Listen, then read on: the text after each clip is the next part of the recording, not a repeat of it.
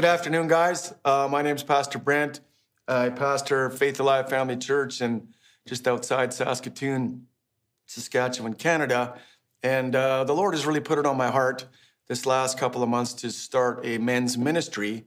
Um, and we've got some things planned up, it's exciting times for men.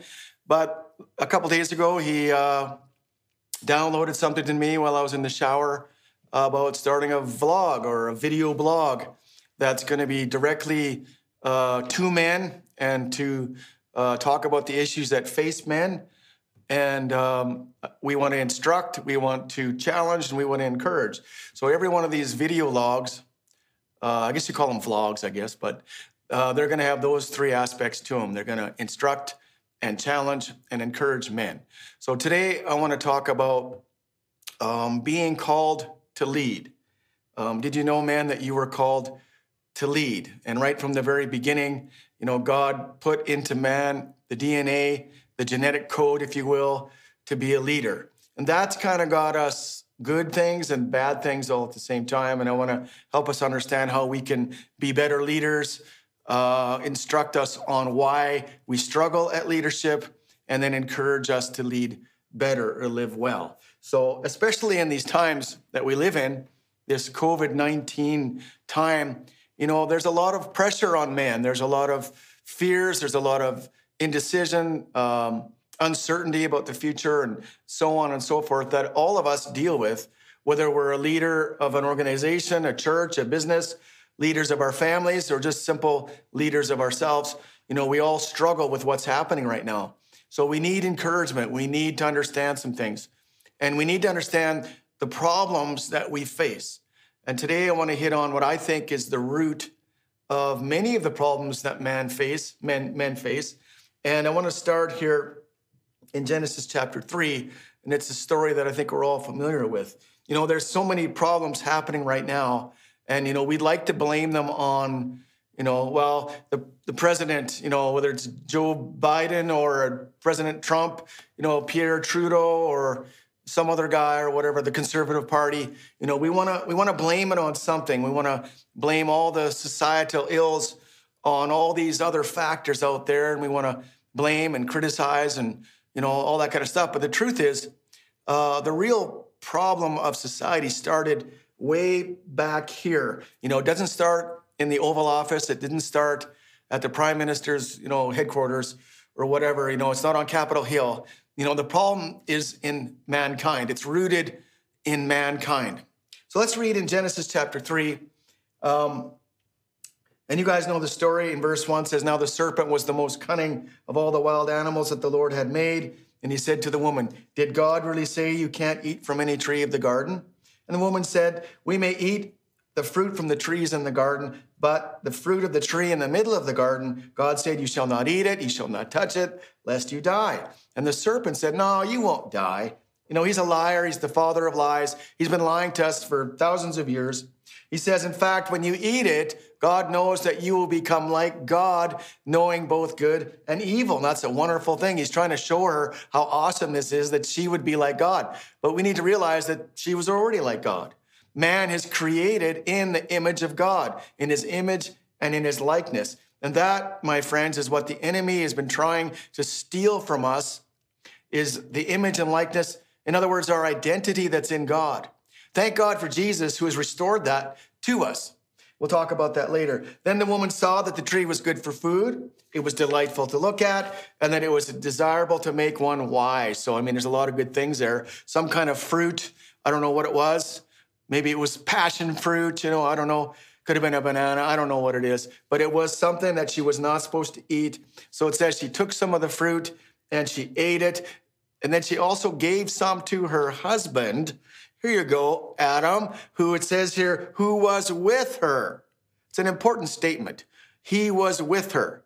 We need to realize that in, in verses, uh, chapter 1, verse 26 to 28, God had given Adam all authority he had given him dominion over everything. He told him to rule and reign over every creeping thing, everything that flew, everything that walked, anything that talked. It didn't matter, both spiritual, both natural. Adam was given total authority. And he had every right. His word was law in the garden. And so here he is, and his wife eats it and she hands it to him. You know, what he should have done before she put it to her mouth was just, hey, just knock it out of her hand and say, hey, you can't eat that. God said, don't eat that. But you know what? He just stood there and he did nothing. And my friends, that is the problem that has plagued mankind. I think something that's uh, just specific to man, to men, that sometimes we, you know, these this inability to act, this this uh, neglect, this this apathy, this uh, pass the buck, this let's let the wife do it, you know, let's, you know, this is kind of thing that's kind of also I think we've been cursed with a little bit. And it could be the, the sin that keeps besetting us, you know, and I don't know if it's a sin or not, but it's something that plagues mankind. And so it's taken away our ability to rule, it's taken away our ability to have authority, it's taken away our ability to have dominion. And if it hasn't taken that away totally, at the very least, it has taken it out of context or pushed it sideways. You know, if the enemy can't derail us totally, he always tries to get us to use what we have in a way that's not proper. In other words, not in righteousness, but in unrighteousness. So even though uh, Adam sinned, he was still the leader, he was still the boss, you know, so to speak. But it didn't mean that he led well. It didn't mean that he led in righteousness. Um, it didn't mean that I don't know what happened after that, but I know that throughout the years, this thing has plagued mankind to such an extent today that men either lead righteously or unrighteously. Uh, there's still in us the DNA to lead, to, to be the boss, to, to, to tell others what to do, to, you know, whatever we want to do, but uh, we don't always do it right. And so we want to make sure that uh, we change that in ourselves. You know, one act of negligence, negligence, negligence, negligence on Adam's part has snowballed to today, thousands of years later, and it affects all of us in some way. And so we need to change that. You know, and the results of the polls are in. You know, what's happened to mankind? Sometimes we're neglectful, sometimes we're irresponsible, sometimes we we don't lead well, sometimes we're apathetic or we're lethargic, you know, sometimes we're just down, you know, plain old weak. You know, and I don't know if any of you been, are married or not, but those of us that are married know that sometimes we just like, well, we'll just we'll let our wives do it. You know, we'll let them do it. They they like to do everything, so we'll just let them do it. You know, and we don't always take our place. Sometimes we're very irresponsible, and I believe this is a weakness, a, a genetic genetic code weakness that's been in us for thousands of years. And thank God that Jesus has paid the price so that he could redeem us from that weakness and make us strong again, make us the leaders that we're supposed to be. And sometimes we're weak and we just kind of defer to wives or we let, you know, we just say, well, women, you lead, you know. And, and I'm not saying that women can't lead. Don't, don't get me wrong here. Uh, women are just can be just as good a leader as a man, as a man. But oftentimes, you know, men let women, you know, run the household, run the finances, you know, lead spiritually, you know, drag everyone to church. You know, they're always the ones that seem to be, you know, responsible and the men are lagging behind. And, you know, and I think that has to stop. And so, man, you were created by God to lead. It's in your DNA. God made you that way. And, you know, the worst thing that we could be guilty of is, is inactivity or inaction. You know, we should never let it be known that you know we were we, this is our job this is our responsibility and we didn't take it. You know we deferred it we passed the buck we gave it to our wives we let the women do you know because they're so they, they love to do so much you know they have such good hearts. But you know what? There's a gene in us there's something in us that's to be used for righteousness. And so what's lacking today um, for all the societal ills that are going on is good godly leadership from men and men, we have not always done it right. You know, our problem isn't the devil. The problem isn't our elected officials. The problem isn't our corrupt governments or non corrupt governments. Our problem isn't who gets into power or who doesn't get into power. It's not the conservative government. You know, the real problem in society, period, is a lack of men being real men. And so today we need to make sure that you know, we don't just blame people that are in leadership or criticize everyone else for what they're not doing or what they are doing, but rather look to ourselves. You know, take a challenge and look look at ourselves and, say, you know, am I a great am I a great leader? You know, number one, am I leading my life well? Am I praying? Am I spending time with God? Am I, you know, do I go to church? Do I worship God? Do I get in the Bible? Do I do I seek the Lord? You know, do I have a strong relationship with God? And then if I'm married and I have children, you know, do I lead my wife well spiritually? Do I lead my family spiritually? Or am I neglectful? Am I apathetic? You know, do I have to be dragged to church every week or, you know, oh, I got to pray or it's Bible study time or, you know, or anything to do with leadership or responsibility we kind of cringe at. So that's something that we need to change, guys. And I, have been guilty at it, you know, too over the years, but I, know I'm getting way better now. I'm a lot stronger.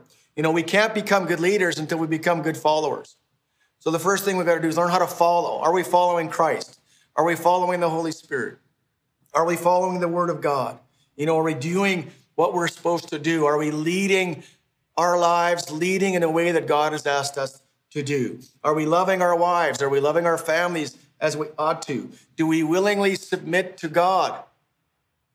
Do we willingly submit to the word of God? Do we willingly submit, submit to the church and church leadership and to one another? Are we just islands to ourselves, you know, doing our own thing? And so, are we overcoming the sin that so easily besets us? And that could be lots of things, but I think the one thing that so easily besets us men is the sin of inactivity, the sin of negligence, the sin of apathy, the sin of letting others do what we're supposed to be doing. So, you know, when, when, uh, when, when we're called to action, men, are we going to rise up? When we're called to be strong, are we going to be strong? When we're called to be responsible, are we going to be responsible? Oh, you know, when we're called to, to stand up for righteousness or do the right thing, when we're called to lead our families right now into God, especially in this trying time, and so I want to encourage you to be men of action, not inaction. Amen. We can't just merely be, you know, armchair leaders. You know what that is. We like to sit at our chairs and easy chairs and just, you know, tell everybody what they should do and what's you know, who's doing wrong and all that kind of stuff. But we're not really doing any, anything ourselves. And so I want to encourage you guys to be to be men of action, to be a good example.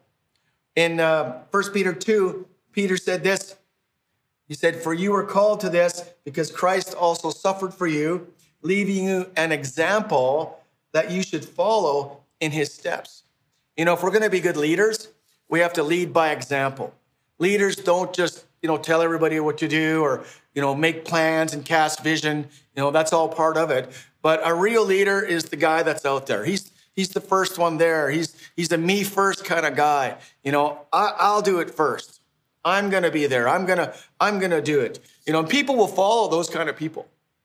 People don't follow just loudmouth snooks. You know, they they follow people that are, are out there in the front lines, you know. And uh, thank God for frontline people in this time. You know, we thank God for all frontline people. You know, if you're a frontline person, a frontline man, then God bless you. We, we love you. Or thank you for your courage. I know it's tough, but we appreciate everything that you're doing. Amen. So in this day and age, especially where everyone's uh, seems to be calling for justice and fairness and and righteousness. You know, we need to be men who exemplify this pattern in our lives. We want to be an example, not a not a bad apple. You know, we want to be an example to our families. We want to be an example to our, our children. We want to be an example to our employees if we're an employer. We want to be an example to our employer if we're an employee. You know, we want to be a good example. You know, we need to be the kind of guys that uh, we asked our, if someone asked a question, said, you know, about ourselves or to somebody, you know, were they a good example? Would they be somebody that we could follow? You know, we could follow Jesus's footsteps, footsteps. We could follow Paul's footsteps. We can follow, you know, the great men of God of the past, you know, but could someone follow your footsteps? Could you be a leader? Could you be somebody worthy of following.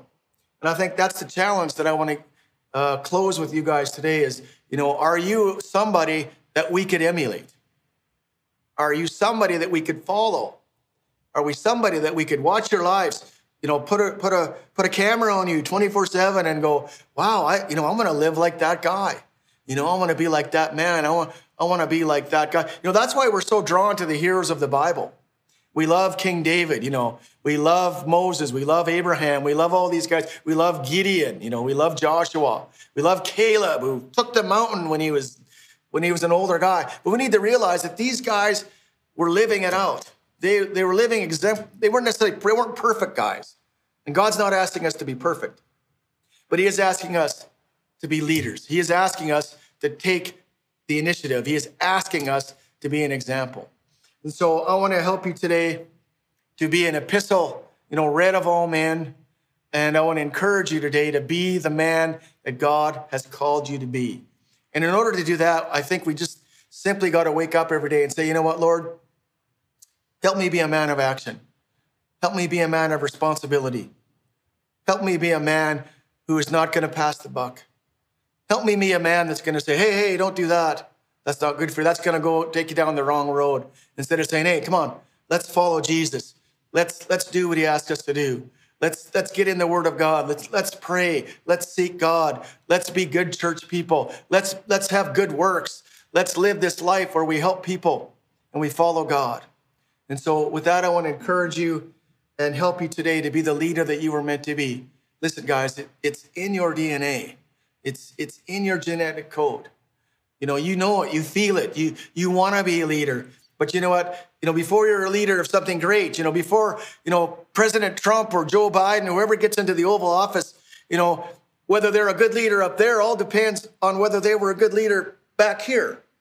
You know, you don't become a good leader because you get elected into a position. You're a good leader because you started down here when nobody knew who you were.